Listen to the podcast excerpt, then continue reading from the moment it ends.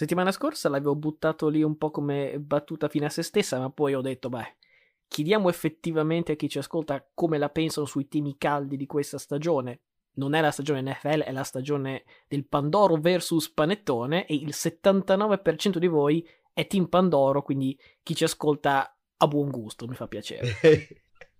fa, fa, piacere vedere che comunque esatto c'è sintonia sui temi eh, proprio quelli filosofici, cioè della vita con, con chi ci ascolta. Eh, magari non saremo d'accordo o sbaglieremo la, le previsioni su Gino Smith, però ecco sul Pandoro.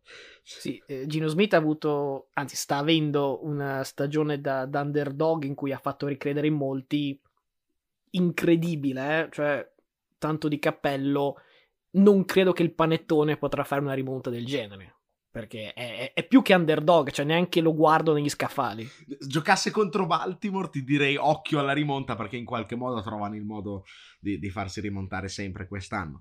Ma eh, non giocando contro Baltimore, ma contro un solidissimo campione ormai da, da anni come, come, il Pandoro, niente. Eh, spero che almeno qualche qualche finanziamento e sponsorizzazione dalla Paluani, ex patron del Chievo Verona, ci sia arrivato per questa, questa pubblicità neanche troppo occulta. Beh, il Pandoro lo fanno la Melegatti, la Bauli, le... cioè tanti sponsor, quindi le, le linee sono apertissime se, se, siete i signori Paluani o chi per voi, fateci sapere, noi siamo pronti a fare segmenti interi di insomma lode al vostro Pandoro.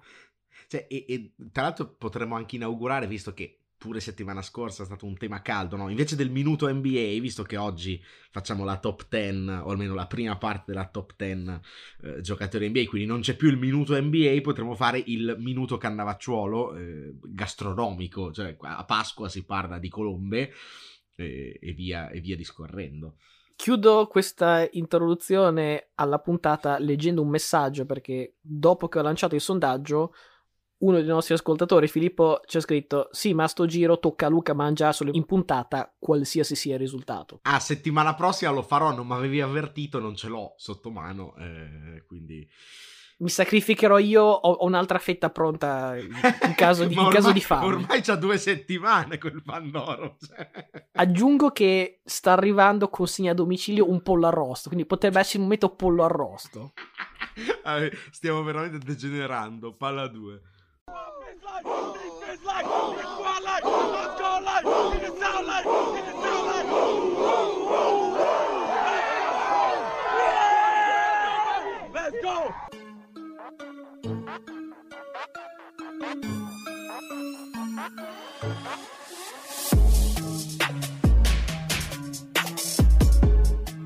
Eccoci qui, quindi pronti per cominciare. Cerchiamo anche di fare in fretta prima che arrivi il pollo arrosto di Matteo. Siamo arrivati alla puntata numero 138 di Palla 2. Io sono sempre Luca Bolognesi.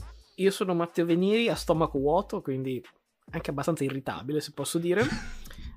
Comunque, partiamo con la prima partita, il derby del Texas, dove Dallas entrava stra mega iper super favorita. C'era uno spread di 17 punti, che era il più alto di tutto l'anno e la domanda è com'è che alla fine hanno rischiato il collo, visto che i Texans erano a mezza yard da andare a più 10 a 3 minuti dalla fine? Questa è una domanda abbastanza aperta. La, la risposta più breve è Doug Prescott, prima dell'ultimo drive fantascientifico, ha giocato veramente male. Questo va detto. Però, intanto voglio spezzare una lancia in favore Dallas perché meglio una vittoria imbarazzante che una sconfitta imbarazzante questo è, è, è senza ombra di dubbio. Però voglio anche sfatare un mito, cioè che ho visto che molti dicono, vabbè, Dallas ha fatto così male contro la peggior squadra della Lega, squalificati, fra virgolette, dall'essere materiale da Super Bowl. Ecco, voglio appunto sfatare questo mito perché per curiosità sono andato a vedere quale fosse il record dopo 14 settimane delle squadre che poi sono diventate campioni in NFL quello stesso anno. Parlo delle ultime stagioni, non vado a fare un discorso degli ultimi 100 anni. Lo scorso anno, dopo week 14, i Rams erano 9 vinte e 4 perse. Quello prima, Tampa Bay 8 vinte e 5 perse. 2019, Kansas City 9 vinte e 4 perse. Stesso identico record che nel 2018 aveva New England. Questo lo trovo molto interessante perché ogni volta abbiamo delle aspettative direi irreali, che solo chi vive una stagione quasi perfetta possa essere considerata eh, una legittima contender per il Super Bowl, forse anche un ragionamento eh, per dire in termini colti post hoc ergo propter hoc. Grazie perché qui, qui, mancava un po' di latino. Ci hanno lasciato il 75% dei nostri ascoltatori. Però tutti i latinisti sono arrivati, eh, tutti e tre in Italia, sono arrivati adesso. Cioè vuol dire a, a fatto compiuto guardi indietro dici, eh beh, ovvio che vinceva. No, perché secondo me proprio questi record ultimi anni dimostrano il contrario. Questo per dire che il solo fatto che Dallas abbia fatto fatica contro Houston per me non li condanna, non li squalifica dal non essere più nell'otto di queste squadre in corsa per il Super Bowl, che secondo me alla fine sono 5-6 e non di più. La vera condanna dei Cowboys, perché una condanna alla fine per me c'è, si chiama Philadelphia Eagles, che è la squadra che appunto mentre Dallas faticava da matti contro i Texans hanno piallato i Giants con 48 punti, altra partita da MVP di Hurts. Per quelli che dovrebbero essere gli accoppiamenti playoff, salvo insomma cambiamenti incredibili in questo momento non, non esistono. Seed numero 1 dovrebbe essere Philadelphia, seed numero 5 Dallas. Realisticamente Dallas batterà Tampa Bay e quindi le due squadre si affronteranno al secondo turno e lì Philadelphia la vedo decisamente favorita. Questo è anche un po' un pronostico a lunga scadenza, ma se non volete aspettare tanto, fra due settimane c'è lo scontro diretto, arriva giusto giusto per testare questa mia teoria. Ti vorrei far presente che pure Philadelphia ha fatto fatica con Houston. Erano pari all'intervallo e hanno vinto di 7, se non ricordo male. Insomma, neanch'io condanno Dallas per la partita, però dico che la partita, come anche tanti altri momenti, perché ti ricordo che Dallas è vero che ha vinto 50 e passa la scorsa, ma fino al terzo quarto era punto a punto. Con i Giants a, il giorno del tacchino erano pari, anzi erano sotto all'intervallo, non avendo giocato i primi due quarti. Mi sembra una squadra che cioè, ha un po' l'abitudine a non giocare un'ora di football. E, e, se non giochi un'ora di football ai playoff poi è un problema. Cioè, con Houston te lo puoi permettere, ma con un'altra squadra ti ritrovi davvero a meno 10, meno 15 e non la rimonti più. Eh, quindi non la squalifico perché rischiava di perdere con Houston, però dico che non è una squadra che secondo me è solida per fare una run playoff. Può vincere la partita anche a Philadelphia, secondo me, può fare sor- la sorpresa, ma non so se è solida per vincerne tre consecutive più il Super Bowl nei playoff, cioè mm, mi dà, mi dà brutte sensazioni. Peraltro, se ho letto bene, torna ACL per Terrence Steele questo non aiuta, non, non, non aiuta la causa dei Cowboys, insomma. Sono d'accordo sul fatto che Dallas abbia fatto più di una partita sospetta, ma questo in realtà rafforza solo il concetto di base, cioè Philadelphia ha una spanna sopra le altre, poi San Francisco, per carità, continua a vincere, ma continua anche a perdere pezzi. Minnesota, che sarebbe il seed numero 2, ha perso con i Lions, poi ci sarebbe la già citata Tampa Bay, altra squadra nel weekend messa del tritacane dai già citati Niners, nonostante gli infortuni. A me sembra che Philadelphia questo weekend abbia fatto un allungo alla Fausto Coppi sul Pordoi, si è girata indietro e non, non si è mosso nessuno. Cioè, diciamo, diciamo che eh, l'NFC è talmente poca roba che i Cowboys hanno ancora una possibilità. Fossero di là, secondo me sarebbero proprio li, da, li darei faremo il funerale saremo qui a fare il funerale perché non vedo come possano vincere tre partite di fila contro tre squadre competitive. Per dire, Kansas City al primo turno, eh, Cincinnati al secondo e, e, Buffalo al terzo turno di playoff. Cioè, questo è impossibile. È ovvio che se beccano un primo turno morbido, fanno l'upset clamoroso a Filadelfia facendo la partita dell'anno e poi dopo in finale beccano un'altra squadra morbida che magari ha fatto fuori Minnesota che a sua volta non era così solida Ecco, cioè, provo a vedere uno scenario in cui possono uscire dall'NFC, però sinceramente non mi danno quella sicurezza e d'altro canto appunto c'è pure Philadelphia che invece di sicurezze ne ha molte, secondo me anche San Francisco ne ha moltissime. Sì, ad oggi mi sembra che ci sia un po' un bivio, cioè o dall'NFC esce Philadelphia o chi batte Philadelphia esce dall'NFC. Chiudendo su Dallas, ci eravamo lasciati settimana scorsa con l'idea eh, che OBJ fosse ormai cosa fatta, invece hanno firmato T.Y. Hilton, che pare non escludere in realtà anche OBJ, però sostanzialmente lui ha detto io vengo qua solo per giocare i playoff teoricamente sono pronto, non è che sono ancora rotto, eh, no, no, però voi pagatemi per un mese e poi, senza vedermi allenare, a scatola chiusa, mi fate entrare e mi passate tanto la palla ai playoff. Di, di, tante decisioni scellerate di Jerry Jones, fare passo su questo, devo dire, saggio. Però i Giants io lo prendo, eh, comunque. Tra l'altro, se per caso entriamo ai playoff, probabilmente over 10 target assicurati nella prima partita di playoff, cioè c'è proprio scritto. Però ecco, se, se, firma, se, firma, per voi e fate i playoff, io consiglierei una gita al mare in barca, soprattutto prima della partita. che in passato non ha mai detto male sta cosa. Mi, mi astengo da rispondere a queste battute perché eh, so che sei eh, irascibile finché non arriva. Eh, questa prova ha messo di buon umore. Eh, passiamo all'AFC dove nel Sunday Night c'è stata la partita fra Chargers e Miami, tanti temi in gioco, ovviamente. Quello principale non poteva che essere la sfida a distanza fra Herbert e Tua, vinta e stravinta dal primo, così come pure la partita. Herbert 367 yard, un touchdown e, come al solito, quello che le statistiche non dicono, una serie di giocate che meritano 1, 2, 10 replay per dire mamma mia che quarterback. Al contrario, Tua ha scelto credo, la serata peggiore per avere la peggiore partita della carriera, con caution escluse. A un certo punto il tabellino era 3 completi su 17 passaggi tentati. Ha chiuso la partita col 36% di completi, che insomma non è questo gran, questo gran miglioramento. Che Herbert sia il miglior quarterback dei due non è una scoperta che facciamo oggi. Poi, purtroppo, il mondo, specie quello dello sport, eh, ragiona in bianco e nero e sembra che per legge, se devi parlare bene di un quarterback, devi poi parlare malissimo di quell'altro. Oggi dire che sei un quarterback sotto a Herbert, cioè, non è, non è un'accusa, può essere anche benissimo un complimento. Io ho tolto Mahomes in una partita secca, Los Angeles Chargers contro squadra X, non vedo Herbert essere il peggiore a tavolino dei due quarterback. Può avere partite in cui magari non vale il miglior Allen, il miglior Barro, il miglior Hertz di quest'anno, quello non lo discuto. Però se c'è una partita, specialmente se parliamo di playoff, ipoteticamente se ci arrivano, ecco, i Chargers non partono mai svantaggiati contro nessuno perché? Perché il matchup del quarterback è sfavorevole. Questo sicuramente no, e ripeto, non l'abbiamo scoperto solo perché ha fatto meglio di tua.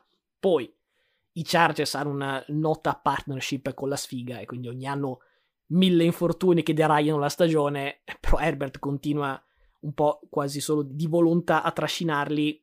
Per Miami siamo alla seconda sconfitta consecutiva in salsa californiana, direi anche abbastanza dura da digerire. Qual è la verità alla fine su tua? Per me la verità sta nel mezzo fra è il quarterback che per 13 settimane aveva il miglior passer rating di tutta la lega e il quarterback impreciso fuori giri che si è visto domenica. È chiaro che poi continuare a fallire questi test importanti, ripeto, dopo un calendario molto favorevole, ora arrivano i test importanti, ecco, se li fallisce veramente tutti e in questo modo nel lungo periodo non, non, depone certamente a suo favore. Stai forse cercando di mettere su eBay il biglietto del carro? No, no, ma infatti dico, cioè, io oggi sono tranquillamente pro tua, ma perché per me non era un MVP, non lo era prima, ha avuto una stagione, sta avendo una stagione migliore di Herbert perché i Dolphins hanno giocatori migliori e forse anche un coach migliore, questo andrebbe detto, rispetto ai Chargers. Però dall'inizio dell'anno le quotazioni di Herbert sono quasi immutate, cioè tutti diciamo è un, è un top 5 e top 5 sostanzialmente resta oggi. Rispetto all'anno scorso tu hai fatto un enorme salto in avanti, anche perché, ripeto, migliorate la linea, migliorate gli skill player e quello voglio dire di base aiuterebbe tutti, ma era talmente stato gestito male prima che anche qui un po' il bilanciamento si trova nel mezzo. Settimana prossima c'è un altro test importante contro Buffalo, peraltro se ricordate la volta scorsa si era giocato a Miami dove la sideline di Buffalo era più calda della superficie di Mercurio, adesso si gioca di sabato dove è prevista una bufera Uh, in upstate New York, quindi anche qui c'è un bella, una bella differenza. Vediamo come andrà quella partita. Ma ripeto, se fa un'altra partitaccia è difficile continuare a, come dire, cavalcare l'hype. Resta un quarterback che secondo me può essere tranquillamente di, di levatura medio-alta da qui il resto della carriera. vorrei fare due, due considerazioni. Una, una, una considerazione è che naturalmente è un quarterback che può stare nell'NFL, però ragazzi, cioè, nella squadra che funziona abbiamo visto che Gino Smith, che per anni abbiamo tutti detto nah, non può stare, poi messo nel contesto giusto, funziona se vogliamo accettare, eh, stiamo dicendo, vabbè, tu è un mediocre, però se gli metti la linea d'acciaio, eh, Tyreek Hill con questi giocatori qui, quanti cubi ci sono che fanno una stagione come quella di tua? Temo non troppo pochi. Quindi se vogliamo accettare e dire sì, è un mediocre, cioè sta lì, fa il suo, ogni tanto fa una bella partita, ogni tanto fa una partita brutta. Mediocre mi sembra punitivo. Ma nel, vedremo come sarà nel lungo periodo eh, e vado al secondo tema. No, voglio ricordare una, il, cos'era il terzo, quarto anno di Derek Carr, dove prima di farsi male è stato un candidato in MVP per quasi tutta la stagione. Se, se tu avessi una stagione alla Derek Carr che di settimana in settimana puoi mettere da qualunque parte fra top 7 e top 15 non è un insulto. No, no, ma no, non, è, non, è, un insulto, però non è neanche così lontano da dire vabbè si gioca al posto con Fitzpatrick, perché anche Fitzpatrick era questo tipo di quarterback, cioè non, non ho detto un'eresia. Cioè, eh... Questo non è vero, dai, l'altro giorno eri lì a dire che faceva numeri che non facevano i quarterback dei tempi di Dan Marino e ora ritiri fuori Fitzpatrick. No, Adesso, aspetta, dai. aspetta, infatti settimana scorsa sono stato il primo a dire una partita storta può capitare, soprattutto con gli infortuni, eh, eccetera. Sta partita qui, Armstead c'era, così giusto per... Zoppo, ma c'era. C'era.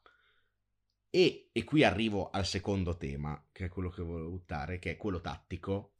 Non vorrei, ma questo ce lo dirà solo il futuro, cioè non vorrei che gli avessero preso la misura tattica, perché la cosa paradossale è che l'anno scorso no, eh, non aveva gli skill player per andare sul profondo, e allora tutti sulla linea di scrimmage, mettergli pressione e lui era impreciso sui lanci lunghi perché non aveva separazione dai suoi, dai suoi giocatori. Questa cosa qui è stata messa da parte perché è entrato Tyreek Hill in questo attacco e abbiamo visto big play a destra e a manca, cioè ammazzate le difese sul profondo. Cos'è successo nelle ultime due partite? Che le squadre hanno cominciato a fare un po' il piano partita che, f- che fanno contro Mahomes. No pressione, zona, tutti dietro, lo costringiamo a lanciare non lungo ma sul medio raggio e, inter- e andiamo sulle linee di passaggio e-, e intercettiamo leggendo quello che fa. Cioè è la difesa che si mette ad attaccare senza mettere pressione, ma aspettando un po' tipo catenaccio contropiede a calcio. E questo lo sta mettendo in, in grossissime difficoltà perché lo, gli fa sbagliare tante letture. E comincia a essere un problema serio perché dall'essere un buon quarterback che può fare tante partite diventa un giocatore con il mirino, cioè che ha un difetto e che viene massacrato dalle difese avversarie. Questo ce lo diranno solo le prossime partite. Sono stati due incidenti oppure questo metodo di difesa lo manda totalmente fuori, fuori di testa? Vediamo. Se lo manda fuori di testa, cioè, altro che carriera alla Derek Carr, lo, lo salutiamo in, in fretta. Se invece è stato un incidente, sono d'accordo con te che può essere un quarterback eh, messo nel contesto giusto, anche top, però ecco, sicuramente non sarà mai Mahomes. Eh, per essere un Tunnel non ci vuole tanto, eh, però di- dico. No, ma siamo, siamo, al discorso di prima, cioè dire che non è Mahomes dovrebbe essere un insulto per 31 quarterback. È una tautologia, è una tautologia chiaramente. In tutto questo discorso mi sembra che manchino due, due ragionamenti abbastanza centrali in realtà. Uno è che un po' come in guerra, no? C'è lo spionaggio e c'è il controspionaggio. Secondo me una cosa che, una cosa che Mike McDaniel può migliorare è il play calling, perché a questo punto tutti no, rispettano praticamente da sempre. Tyreek Hill gli danno 10 yard per non farsi bruciare e poi si fa bruciare lo stesso.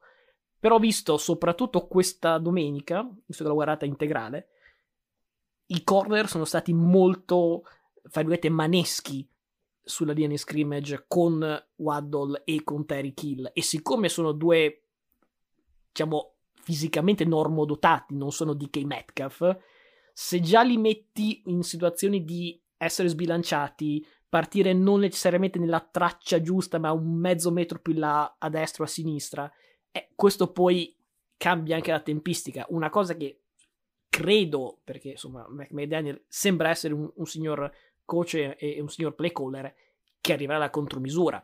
Non ho visto per esempio jet sweep per Tyreek Hill, non ho visto slant veloci per Tyreek Hill, ecco tutte quelle cose dove tu mi pressi molto vicino, ok io lo muovo dappertutto e così evito questa cosa. Sicuramente il coach può dargli una mano a entrare in partita. Tra l'altro, sei 3 su 17 quello che è, fallo entrare in partita con due screen, cioè fagli fare qualcosa per fargli fare dei completi e fargli prendere ritmo. Questo sicuramente è un'accusa che non è colpa di tua se le chiamate continuano a essere eh, una, un lancio lungo che ti fa fare incompleto, quando comincia a essere 10 incompleti di fila, capisco che cioè, qualunque QB che non sia Brady scende un po' la catena. Il secondo punto è che diciamo, quello su McDaniel è più nel, nel, breve periodo. Sul lungo periodo bisogna anche considerare che i quarterback migliorano alla distanza. Cioè, se esiste un po' ora la, la golden age dei quarterback che sembra essere la seconda metà dei 30, magari sono pochi, però non è come un running back che dopo i 25 fatti pure le valigie che è da tagliare. Tua, se resterà sano, è un grande se, ma intanto quest'anno salvo quelle due brutte botte alla testa, però fisicamente sta reggendo, eh, se quello non è più un problema, allora ci si può pensare anche a, a una crescita sul piano fisico.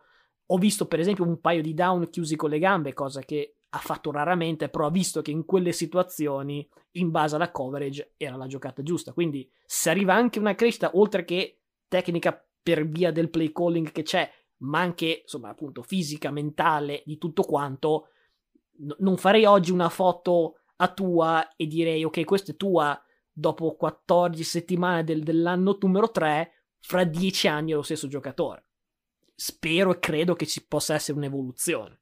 Eh, dopo dipende anche dall'attitudine del, del giocatore. Adesso, seconda metà dei 30, tolto Brady. Beh, pensa, pensa a Rogers, pensa a Breeze. Facciamo, facciamo, facciamo, prima metà dei 30, dai. Facciamo prima metà dei 30. Ultima partita che è, è raro sia quella del giovedì. Perché di solito succede talmente tanto di domenica che poi un po' perché il giovedì mettono partite scrause e un po' perché passano tanti giorni. Di solito siamo più focalizzati sulla domenica. Però stavolta è obbligatorio citare Los Angeles Rams, Las Vegas Raiders, perché siamo stati tutti testimoni chi ha resistito fino a, a, notte inoltrata orario europeo o sera già un po' tarda anche per orario americano costa est.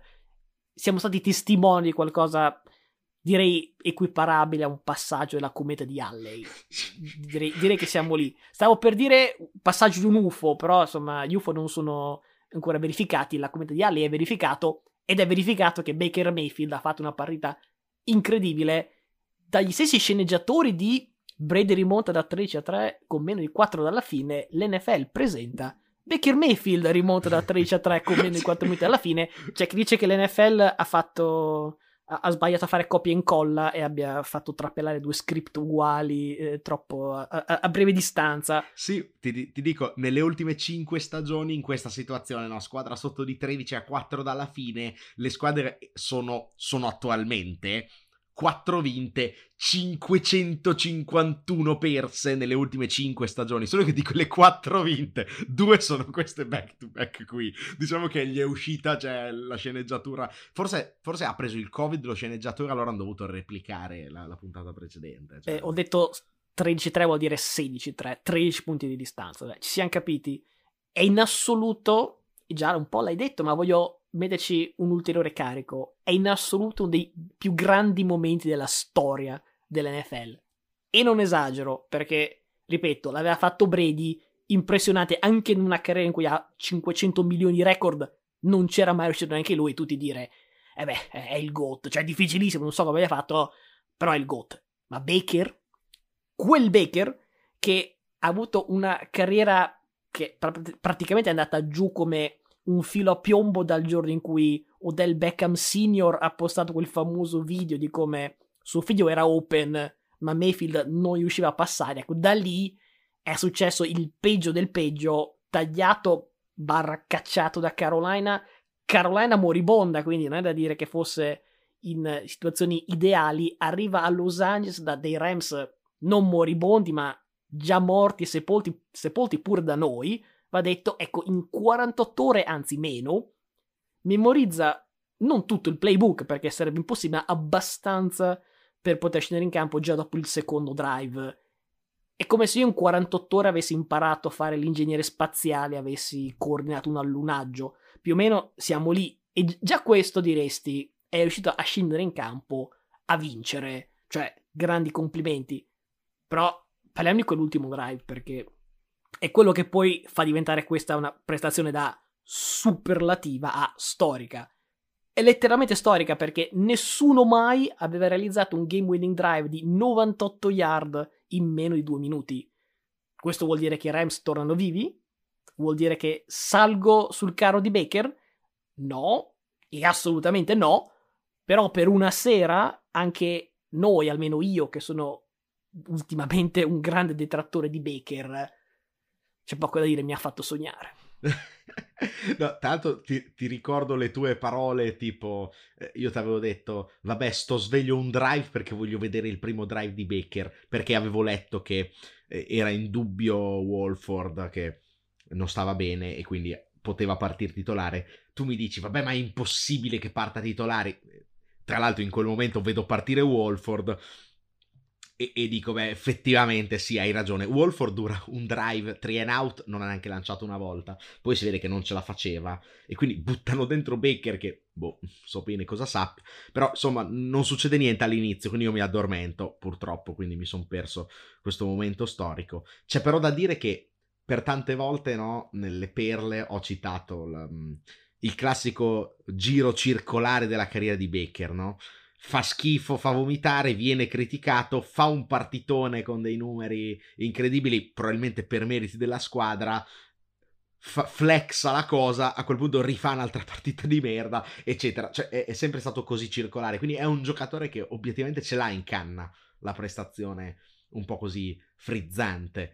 Eh, il problema è che poi ha in canna anche t- tante partite di, di, di merda. Ecco, però, ecco, prestazione frizzante, non mi aspettavo così frizzante non so quanto, cioè ci sono sicuramente i suoi meriti, è uno che comunque mi è sempre sembrato uno che appunto nel momento in cui viene criticato ha sempre dato il meglio in quei momenti lì, cioè eh, nel momento della rivalsa è sempre stato un po' il suo pezzo forte per una partita, ricordiamo, quindi poi eh, vedremo le prossime, eh, però sono innegabili, insomma, i limiti dei Raiders, da cui scendo velocemente dal carro perché settimana scorsa ci avevo messo l'unghia del piede destro sopra chiedendoti se potevano fare una rimonta playoff incredibile. Tolgo l'unghia subito dal carro prima che eh, possa essere accusato di esserci salito. Dammi anche merito che alla tua, dom- alla tua domanda sui Raiders. Li hai dati morti, ecco, sì. Cioè, perché è una squadra che comunque, giustamente dici, aveva perso anche contro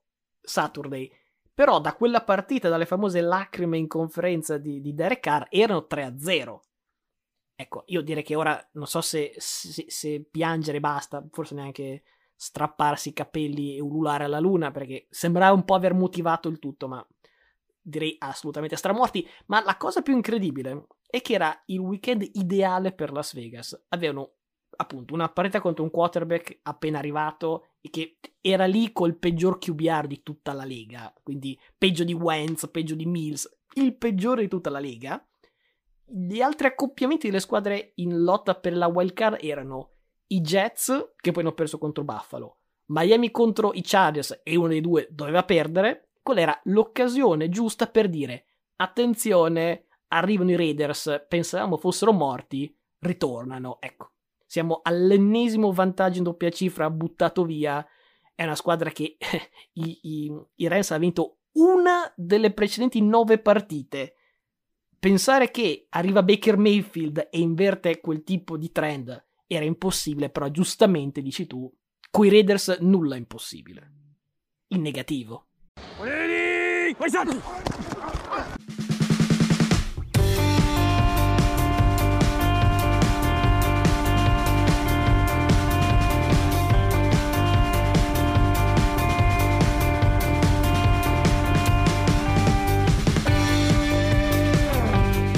Arrivati al momento del sondaggio, ricordiamo, settimana scorsa abbiamo avuto modo di eh, di conoscere per la prima volta il nuovo messia Brock Purdy, che insomma abbiamo detto, ma sembra che San Francisco è talmente attrezzata in tutti i reparti che anche un cartonato possa fare bene. E quindi il sondaggio era anche con Brock Purdy San Francisco può ancora vincere l'NFC e per il 62% di voi la risposta è sì.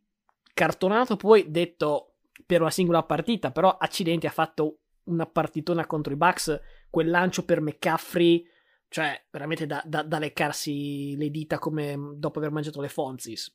Sicuramente chi ha votato sì si sente in carrozza, sarei curioso chi ha votato no se un po' si pente. Eh, i biglietti già vanno nelle rivendite per il carro di Purdy, poi dopo ne parlerò anche nelle perle.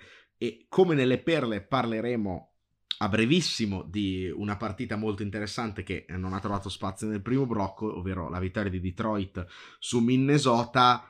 E, e Detroit eh, è calda, caldissima, ha un attacco caldo, caldissimo e quindi come prossimo sondaggio per questa settimana vi chiediamo Detroit può rimontare e entrare nei playoff dell'NFC insegue a due gare di distacco eh, la wild card eh, le squadre sopra insomma sono abbordabili soprattutto i Giants e i Commander si scontrano già settimana prossima. C'è materiale di rimonta secondo voi può farcela Detroit a entrare nei playoff? Vi ricordiamo che troverete il sondaggio su Spotify facendo swipe up e soprattutto sulla nostra pagina Instagram dove trovate anche degli, degli interessantissimi sondaggi tipo quello del Pandoro del Panettone e Palla 2 podcast con gli underscore al posto degli spazi. Mi raccomando seguiteci perché c'è sempre da, da, da leccarsi i baffi in tutti i sensi. È molto difficile eh, ma non impossibile perché ci sono già state rimonte così improbabili. Giusto per allacciarmi ai due temi che hai citato io fino a questa Pasqua non ho mai apprezzato la colomba, poi ho trovato una colomba con ripieno di cioccolata e crema di pistacchio e mi sono ricreduto. Quindi, se riuscito a rimontare la colomba dopo un, uno svantaggio di oltre 30 anni, eh, direi che anche i Lions hanno le loro chance. Questo è un piccolo teaser, ne parleremo nelle puntate di aprile. Sì, esatto, è guarda, proprio dietro l'angolo.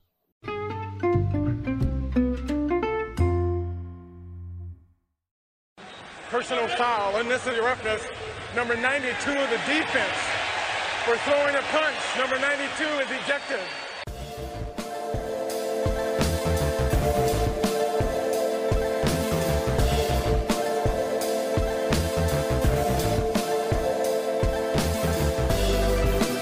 Tu comincia pure con le perle che io ho da vedere se è arrivato il pollo. Ci sta, tra l'altro eh, direi che con Baker no, abbiamo fatto una sorta di anticipazione del segmento perle nella prima, nella prima parte. Allora ti rubo io il lavoro e tratto una partita in maniera seria perché eh, settimana scorsa quando ti avevo detto che non capivo come facesse Detroit 5-7 record a essere favorita su Minnesota 10-2, ecco, di base non avevo tutti i torti perché è stata la prima volta nell'era Super Bowl che una squadra 5-7 è stata favorita dai bookmakers su una 10-2, quindi mi sembrava strano, ma e, e lo era. Tu però avevi snasato la truffa, perché alla fine, no, dicevi, in qualche modo Minnesota trova il modo di perderla. Ecco, i Lions vincono e anche bene, nonostante un sussulto finale Vikings, 34-23, Detroit è il quinto miglior attacco dell'NFL e ha vinto 5 delle ultime 6 partite dopo l'avvio 1-6. Tra l'altro l'unica sconfitta delle ultime, delle ultime 6 mm, è di misura contro Buffalo eh, nel giorno del tacchino. L'avvio era stato sfortunato anche a causa degli infortuni, oltre che di una difesa che mh, pigliava in una casa. Ora, serve un miracolo per i playoff e settimana scorsa ho già ghiacciato i Raiders, come abbiamo visto, ma te lo chiedo lo stesso. Due gare da recuperare sulle, sulla posizione wild card, anzi una e mezzo per la precisione. La schedule dice at Jets, at Panthers versus Bears, at Packers. Lions ai playoff? Diciamo che il trend, eh, per quanto sembra impossibile, è quello, perché insomma, hai detto te, ok, 5 vittorie nelle ultime 6, ma aggiungo che nelle ultime 4 vittorie l'attacco ha segnato una media di 34 punti. Stanno facendo numeri migliori dell'era Stafford, cioè, che voglio dire, con tutto il rispetto, era forse l'era più alta, almeno offensivamente, della storia dei Lions. Ora la stanno facendo con Goff e, e compagnia, che è un'ottima compagnia, ma di solito dopo Goff cal- calava un pochino la tenebra. Io personalmente pensavo che Dan Campbell fosse spacciato appunto a un inizio così negativo e ho detto, eh, facciamogli finire l'anno, poi basta. Invece voglio dire che si è meritato sicuramente di finire l'anno e giocarsi pure l'anno prossimo e ti dirò di più, pure Goff si è meritato di restare l'anno prossimo. Tu mi chiedi per i playoff, hanno davanti Seattle e i Giants che sono due squadre praticamente nel momento di forma opposto, cioè non vincono mai. E quindi perché no? Il calendario dei Lions è molto difficile, hanno appunto tre in trasferta, sono due sconti divisionali, sono tutte squadre, tolta Chicago, che sono ancora lì lì per i playoff, o quantomeno Green Bay, insomma, andare a vincere a Lambo, ok, è un ottimo anno per i Lions, è pessimo per i Packers, però adesso non è che una passeggiata credo si deciderà tutto in week 17 eh, o 18. Anche solo essere qua è sicuramente un, un gran vantaggio e, e un grande, una grande ragione per festeggiare. Tra l'altro, Detroit ha visto esordire proprio domenica anche il suo uh, first round pick ricevitore Jameson Williams, che si era rotto l'ACL nel National Championship del college. Esordio, prima ricezione, touchdown, mica male. Ecco, però parlando di ACL, cambiamo argomento perché la giornata è nefasta. Prima abbiamo detto di Steel dei Cowboys, ma l'infortunio più grave è quello di Kyler Murray, torna ACL. Appunto, dopo pochi snap del Monday Night Football, sarà un caso che nei pronostici io avevo Arizona e tu avevi New England, no? Perché di solito succedono queste cose. Faccio eh, una domanda, scusa, prima di andare oltre. Domanda veloce, perché settimana scorsa avevi annunciato già nella intro che stappavi lo, lo spumante. Volevo sapere se hai conservato il sughero perché settimana scorsa hai avuto un più uno tu, settimana questa io più due, quindi volevo sapere se, c'è, se, se, c'è ancora lo scontrino. Più due proprio causato da questo, no, ma lo spumante l'ho usato per uh, l'accesso ai playoff del fantasy, quello mi è rimasto. Ero già ai playoff l'anno scorso, eh, la settimana scorsa, ho, pure vinto questa giornata, quindi sculando. Quindi ho confermato la mia posizione playoff. Adesso vediamo un po' come va. Mi auguro che la tua difesa di Minnesota continui a far schifo perché ho Pittman che gioca contro Minnesota la prossima e mi servirebbe qualche punticino.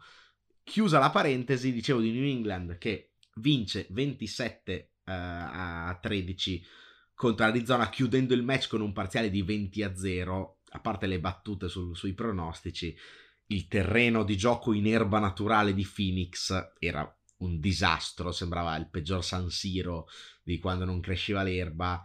Restando però in tema di infortuni, va meglio ai Niners perché, come ho detto prima, hanno un rapporto strettissimo con gli infortuni. Però stavolta a Dibo si gira la gamba pure brutta, ma fortunatamente è solo sprain MCL e ankle, e quindi si parla di qualche settimana fermo insomma poteva andare peggio anche perché era veramente brutta da vedere. Nel frattempo San Francisco asfalta Tompa 35 a 7, si conferma la squadra più calda del momento, 6 vittorie di fila, 10,7 punti concessi di media in queste 6 vittorie, siamo al fantascientifico secondo me, ma soprattutto c'è un Brock Purdy che alla prima da titolare fa pure meglio dell'esordio a partita in corso di settimana della settimana precedente, con 134 di passer rating, è il miglior QB di questa settimana in NFL. Io settimana scorsa avevo dei dubbi e invece ecco il nuovo Tom Brady.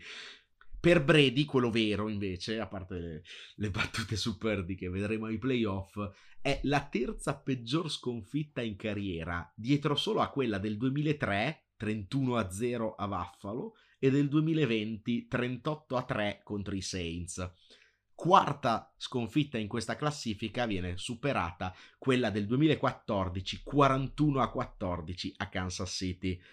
Ecco, cos'è che accomuna queste tre partite, tolta quella di quest'anno ovviamente, che sono, erano le tre peggiori sconfitte della carriera di Brady? Ecco che poi quell'anno il GOT ha vinto il Super Bowl, quindi io non dico niente. Ah, quindi tu non dici niente perché io stavo per dire avrai un po' un rimpianto per aver abbandonato la Kitty Kell, il funerale dei Bucks. Vedo che ancora sei convinto. Io dico questo: hanno il peggior attacco per punti di una division non scarsa, ma proprio infame. hanno il secondo peggior attacco della conference e, aspetta che controllo i numeri, ah, 136 punti segnati in meno di Dallas, che come detto prima oggi sarebbe la, la, la sfida al primo turno dei playoff. Io capisco che tu continui a, a, a bere dal ruscello di vino di, di Tom Brady, però, cioè, trovami un esempio nella storia dell'NFL di questi sono 102, 103, non lo so, anni, trovami una squadra così piena di problemi per tutta una stagione che poi così il famoso hit switch, no? premi il pulsante e diventano non solo vincenti del playoff, ma proprio vincitori del Super Bowl, perché avrei ancora lasciato passare un eh ma sai lo sgambetto a Dallas qua e là, ma ora mi stai dicendo che visti i precedenti Super Bowl cioè non so se lo spumante ti ha un po' dato alla testa eh, lo sgambetto a Dallas comunque me lo tengo buono per i pronostici della prima Se vuoi perdere un altro, prego. Nei playoff. non te lo impedisco. Sappilo. Beh, però tieni, c'è, c'è quella, non c'è una spiegazione tecnica, c'è quell'aura mistica, c'è quell'aura mistica che fa sì che Dre Greenlow a fine partita ha intercettato Brady, tra l'altro su un lancio bruttino, Va, da, va, dal gote e si fa autografare la palla con cui l'ha intercettato. Quindi cioè, c'è questa aura mistica perché dici, vabbè, qualcosa tanto succede sempre qualcosa pro Brady, cioè un fischio arbitrale osceno, una, una ricezione di, di, di natica. Perché no? Cioè, io il funerale, sinceramente, non glielo faccio per principio. Scendono le quotazioni di Mahomes, secondo me, perché fa un lancio da fantascienza, no? Sidearm, eh, pazzesco, nella vittoria 34 a 28 a Denver, ma non gioca certo la sua miglior gara.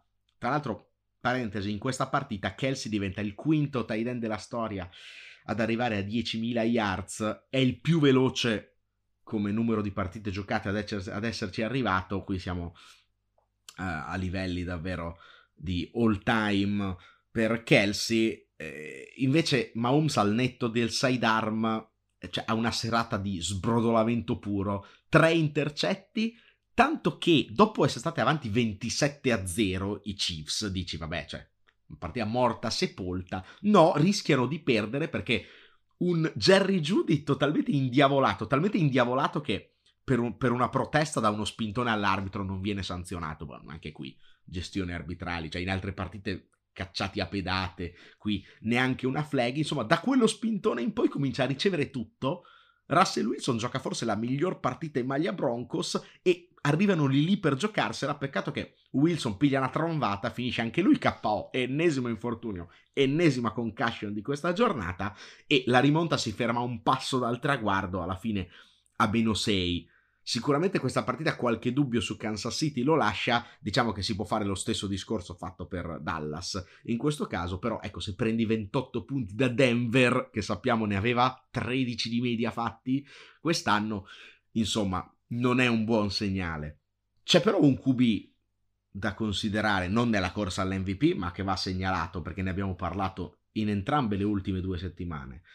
Al netto della sconfitta di settimana scorsa, per cui anch'io l'ho criticato, Trevor Lawrence sta affrontando un periodo veramente d'oro perché da week 9 le sue cifre sono 71% di completi, 1362 yards, 10 touchdown senza intercetti, 109.8 di passer rating, eh, eh, non voglio overreagire come due settimane fa avevi fatto tu e ho cercato di stopparti, ma bisogna dare i meriti a Lorenz e all'attacco che secondo me sta veramente lavorando bene. Nella settimana del bye arriva una novità interessante per Atlanta perché da domenica prossima il titolare QB sarà il rookie Desmond Ridder. Arriva una novità anche per i Saints nella settimana del bye. Il problema è che questa novità è eh, il postino che suona e gli porta le multe. Perché meno 350.000 a Cam Jordan, meno 100.000 a Dennis Allen e meno 50.000 a testa per i due assistenti. Motivo?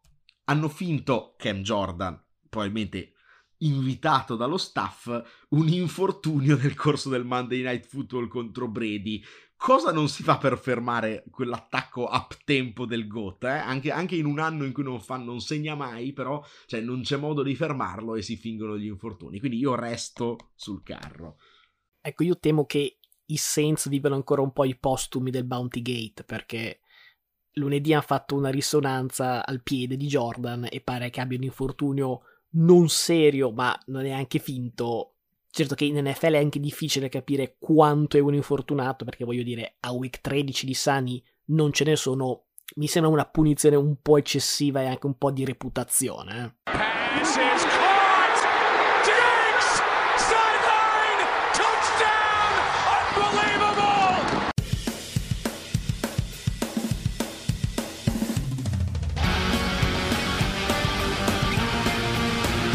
Chiudiamo la parte NFL con i pronostici.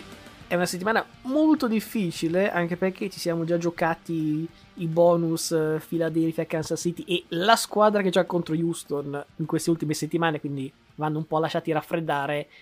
Quello che avanza per me è una Green Bay che gioca contro i Rams in prime time, c'è un più 7 di spread che al di là delle magie di Baker Mayfield mi sembra un po' eccessivo, però insomma Green Bay viene da un bye, abbiamo visto le ottime prestazioni di Christian Watson in questo, in questo finale di stagione, peraltro talmente forte che mi sta facendo vincere i fantasy anche quando cerco di tankare fa 20 punti mi fa sbaragliare Sei tutto. è arrivato tipo a una vittoria dei playoff senza volerlo. Esatto pronostico pazzo sembra che faccia un po' il salto della quaglia su Jacksonville perché ne avevo parlato bene due settimane fa. Settimana scorsa l'ho data perdente invece contro Tennessee e ora torno, ma non sono mai andato via da voi, ragazzi. Jacksonville è sempre nel mio cuore. Eh, Jacksonville contro Dallas si gioca in casa, lo spread è più 5. Qui ammetto che non sapevo dove sbattere la testa per trovare il pazzo, e quindi sono arrivato a Jacksonville. Non credo vincerà, onestamente. Eh. Però è la classica situazione in cui dici: hanno fatto un'ottima partita questa settimana. Dallas ha ballato clamorosamente con Houston. Jacksonville è migliore di Houston. Quel mini gap che non è riuscito a colmare Houston nel finale, magari riesce a colmarlo Jacksonville. È un pochino un, un lancio alla cieca, però a questo punto a fine stagione i Paz sono sempre un pochino a caso. Eh. Magari Dallas sta pensando già alla sfida con Philadelphia la settimana dopo. Insomma, eh, vabbè, no, devo dire che per un attimo mi ha solleticato l'idea di prendere Baker come pazzo, però poi effettivamente ho pensato che ho detto proprio io che ne fa una partita, poi quella dopo fa cagare, quindi non me la sento. Io per il prudente vado su Minnesota contro Indianapolis. Riuscirà Minnesota a far risorgere pure Matt Ryan oppure no? Penso di no, nel senso che magari farà qualche cifra buona, spero soprattutto Pittman, e però alla fine penso che Minnesota porterà a casa abbastanza comodamente questa partita Indianapolis al netto della vittoria. Scusa, quando mai ha vinto comodamente Minnesota quest'anno? Esatto, tra l'altro. Questo è vero. Però in qualche modo la porteranno a casa. Sì, ho letto che ha tipo cioè le altre squadre top dell'NFC hanno più 30, più 40, più 50 di differenza punti in stagione, Minnesota meno 1. Questa è una cosa incredibile. Vabbè, quindi questo è il prudente. Per il pazzo voglio salire prematuramente senza averlo mai visto giocare perché non l'ho visto neanche al college sul carro di Desmond Reader che gioca at New Orleans che mi sembra una squadra male allenata insomma che non ha né capo né coda nonostante sia io che te li avessimo ai playoff nei pronostici prestagionali ma stendiamo velo pietoso. Atlanta ha un buon, di, ha un buon gioco di corse. Secondo me mm, è un buono spot per far esordire un rookie QB dopo il bye è vero che anche New Orleans dopo il bye, però può vincere, è sfavorita di 4 punti. Perché no? Deraglia, David Brown, palla persa, incredibile, chance addirittura di vittoria per McGrady che prende il tiro da 3.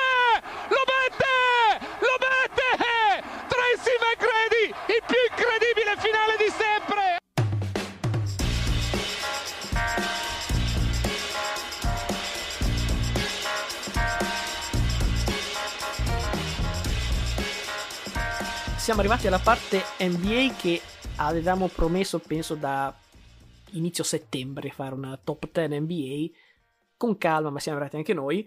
Eh, per fare le cose in maniera eh, tattica, barra siamo talmente lunghi che non possiamo fare 10 nomi, abbiamo appunto deciso di dividere questa top 10 in due, quindi in questa puntata dalla 10 alla 6 e alla prossima dalla 5 alla 1. Siamo partiti proprio eh, buttando lì tutti i nomi che ci venivano in mente come possibili top 10. I nomi sono tanti adesso Luca li illustra. no, ti illustro quelli che sono stati già tagliati per vari motivi. Siamo partiti buttando giù dalla torre Arden e Leonard perché insomma non si danno premi alla carriera, cioè stanno giocando il 10% delle partite al momento, a parte che Arden pure giocava male l'anno scorso. Insomma, via. Jalen Brown e Bradley Bill, un'altra coppia di eh, grandi scorer che però insomma non sono materiale da top 10, insomma sarebbero lì lì sulla top 15, si sarebbe da discutere, però non sono materiale da top 10. Infine a malincuore abbiamo scartato anche Trey Young che avevo proposto io e Donovan Mitchell che avevi proposto tu, che sono meglio dei precedenti, però da top 10 no, qui siamo abbastanza solidi sulla top 15, ma insomma n- non tanto di più. Penso che decidere il decimo sia quello più difficile. allora, ti propongo già di buttare giù dalla torre Anthony Davis perché sai, sono quelle classiche classifiche che resta la grafica su Instagram e poi lui gioca le prossime du- gioca due delle prossime 50 partite e l- il post invecchia malissimo. Quindi, cioè, il problema è che Anthony Davis può essere top 5, può essere anche low 50 probabilmente, dipende da un po' troppe cose, non so se sei d'accordo. Sì, sono d'accordo perché sta facendo talmente bene che conoscendo Anthony Davis arriverà un talmente male o talmente rotto a breve. È chiaro che 28 punti è suo, eh, la sua media migliore dal 2017-2018, 12 rimbalzi e mezzo a partita, è il leader NBA in questa statistica, quindi comunque sta facendo grandi cose. Ha fatto uno stretch di partite veramente fuori di testa. Però. Esatto, spesso ne parliamo in maniera, non dico negativa, però insomma eh, fattuale, insomma i problemi sono cioè, tanti. Come non, è un premio, come non è un premio alla carriera per Leonard, non è neanche un premio di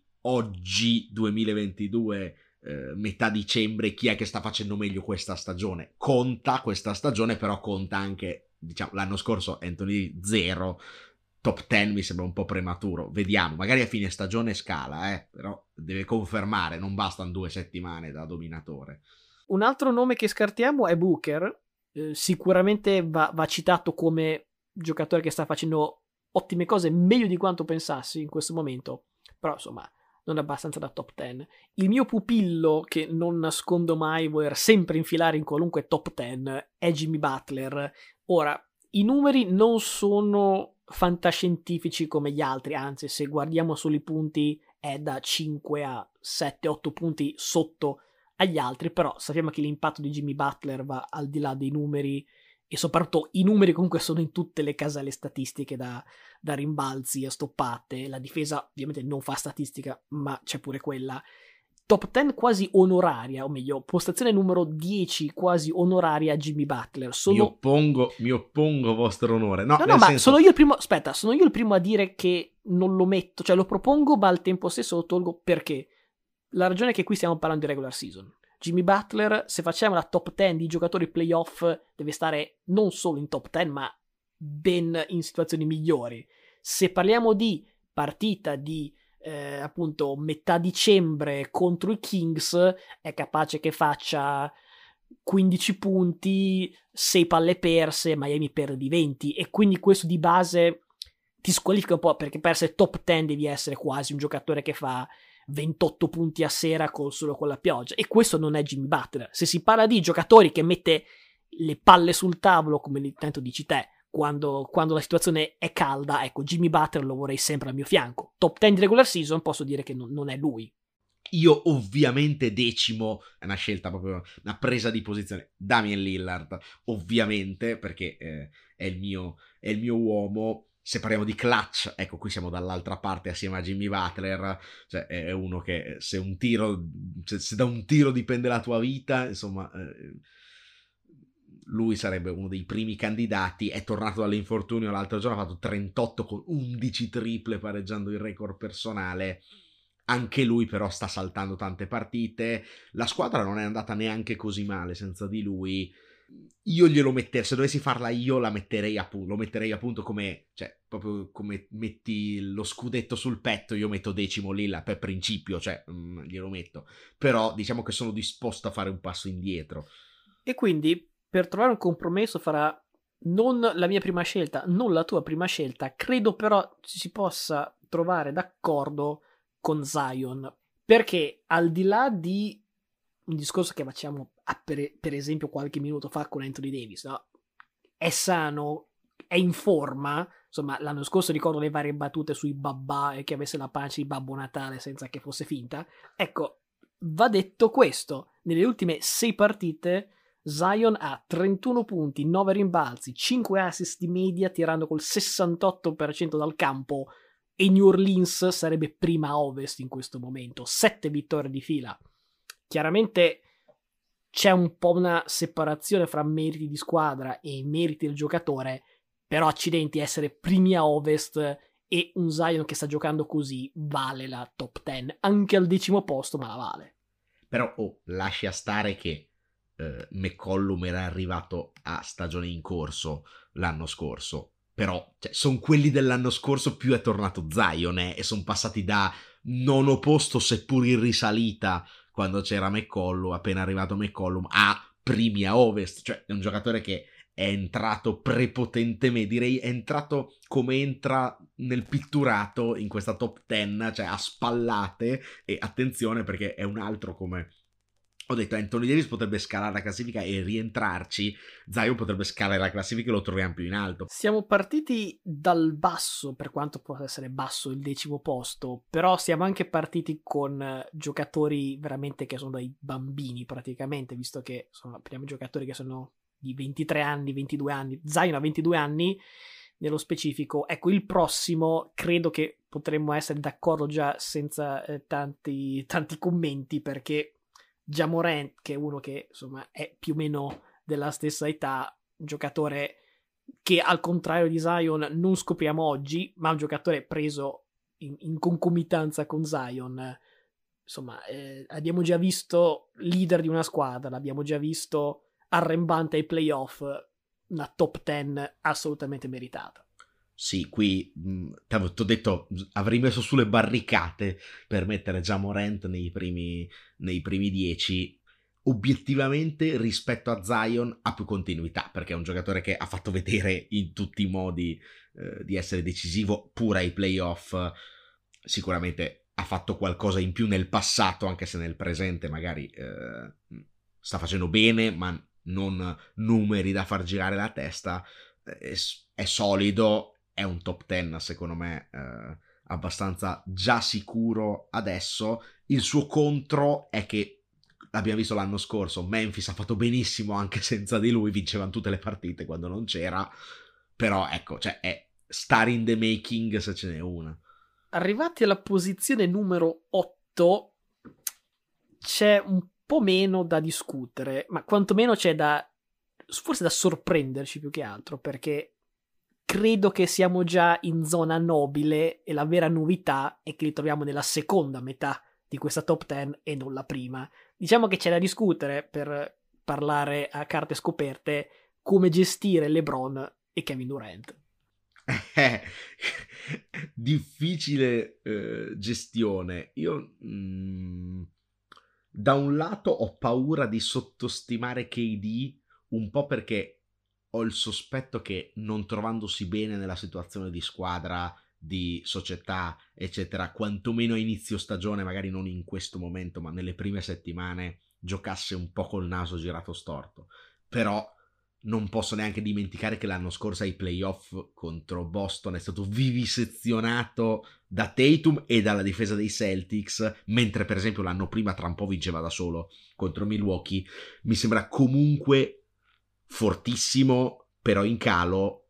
LeBron ovviamente è in calo per questioni fisiche, ma neanche troppo per vista l'età, cioè continua a fare delle schiacciate con la testa altezza del ferro e delle cifre fuori di testa con cui i Lakers assieme a Anthony Davis si stanno rialzando.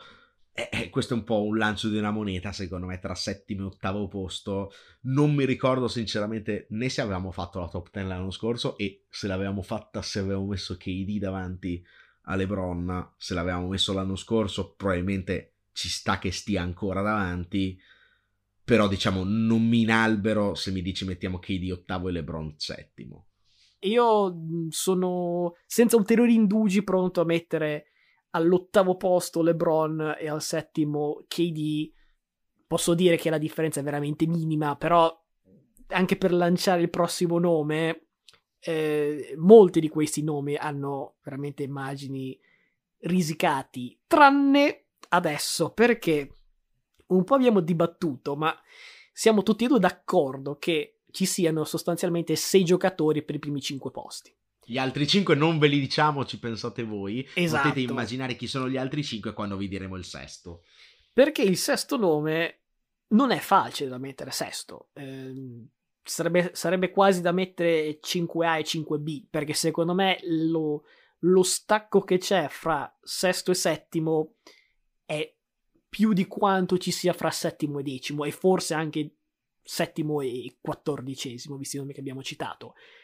Alla fine, dopo uh, un, un, lungo dibattere fuori onda, per ovvi motivi, altrimenti saremmo ben oltre lo sforamento, abbiamo deciso un po' malincuore, ma eh, insomma... No, no, no, mi impunto. Andrea Bargnani non Oddio. fuori dalla top 5, Per- non esiste. per un secondo- Non esiste, non esiste, non esiste, eh, mi impunto. Per un secondo ho dico. pensato che ti fossi veramente impuntato sul, sul nome e dovessimo spendere del tempo a, a- a cambiare idea un'altra volta. E per forza di cose, ehm, e poi perché la nostra opinione, eh, non è che sia la Bibbia, al sesto posto abbiamo deciso di far scalare, perché più che elevare al sesto, viene da dire a scalare, al sesto posto Joel Embiid. Joel Embiid che sta giocando con cifre da 33 punti, 9 rimbalzi, 5 assist, era MVP per buona parte di stagione dello scorso anno con 3 punti in meno di media, quindi magari può sembrare un po' strano, magari può sembrare stranissimo visto che ha appena battezzato 53 punti e 12 rimbalzi ieri sera, è terzo per PIR, quindi è, è- è veramente un po' brutto metterlo qui, però vi prometto che quando poi settimana prossima leggiamo i primi 5 nomi non siamo totalmente ubriachi, c'è, c'è un pensiero dietro. Sì, tra l'altro mi ricordo che nel, nel mio minuto di prediction sulle NBA, che per adesso sta andando, diciamo, alterni, cioè più, più cose sbagliate che prese, mi prendo sempre il merito di Cleveland come sorpresa. eh, avevo Embiid MVP come prediction, già metterlo fuori dalla top 5, secondo me il motivo per cui va fuori dalla top 5 è perché alla fine la squadra sta facendo fatica nonostante il potenziale alto e, e poi soprattutto perché gli altri 5, ecco appunto, gli altri 5 sono a dello stesso livello di Embiid in squadre che stanno facendo meglio, a parte uno eh, che potete anche già immaginare che però ragazzi gioca letteralmente da solo contro tutti eh, ed è, ed è una cosa fuori di testa. Ci sta, eh, ci sta. Poi sempre pronti a essere smentiti. Nel caso ho il piede in due staffe, l'ho messo sesto, ma l'ho messo MVP. Quindi se vince l'MVP, ho sbagliato la top 10, però ho preso l'MVP. Se non vince l'MVP, può stare anche sesto, e quindi va bene. Non abbiamo un momento gastronomico, ma abbiamo un momento filosofico, perché se ascoltate appunto queste alte massime de- del guru Luca, cercate sempre di avere il piede in due staffe, no? Dite che eh, sì, qui in questo ristorante si mangia bene, però non ci tornerei. Oppure, "Ah, quella è una bella ragazza, però non l'avrei mai come mia ragazza. Così, voi avete sempre la parte del torto, ma questo non lo vede mai nessuno. Voi direte che avete sempre ragione.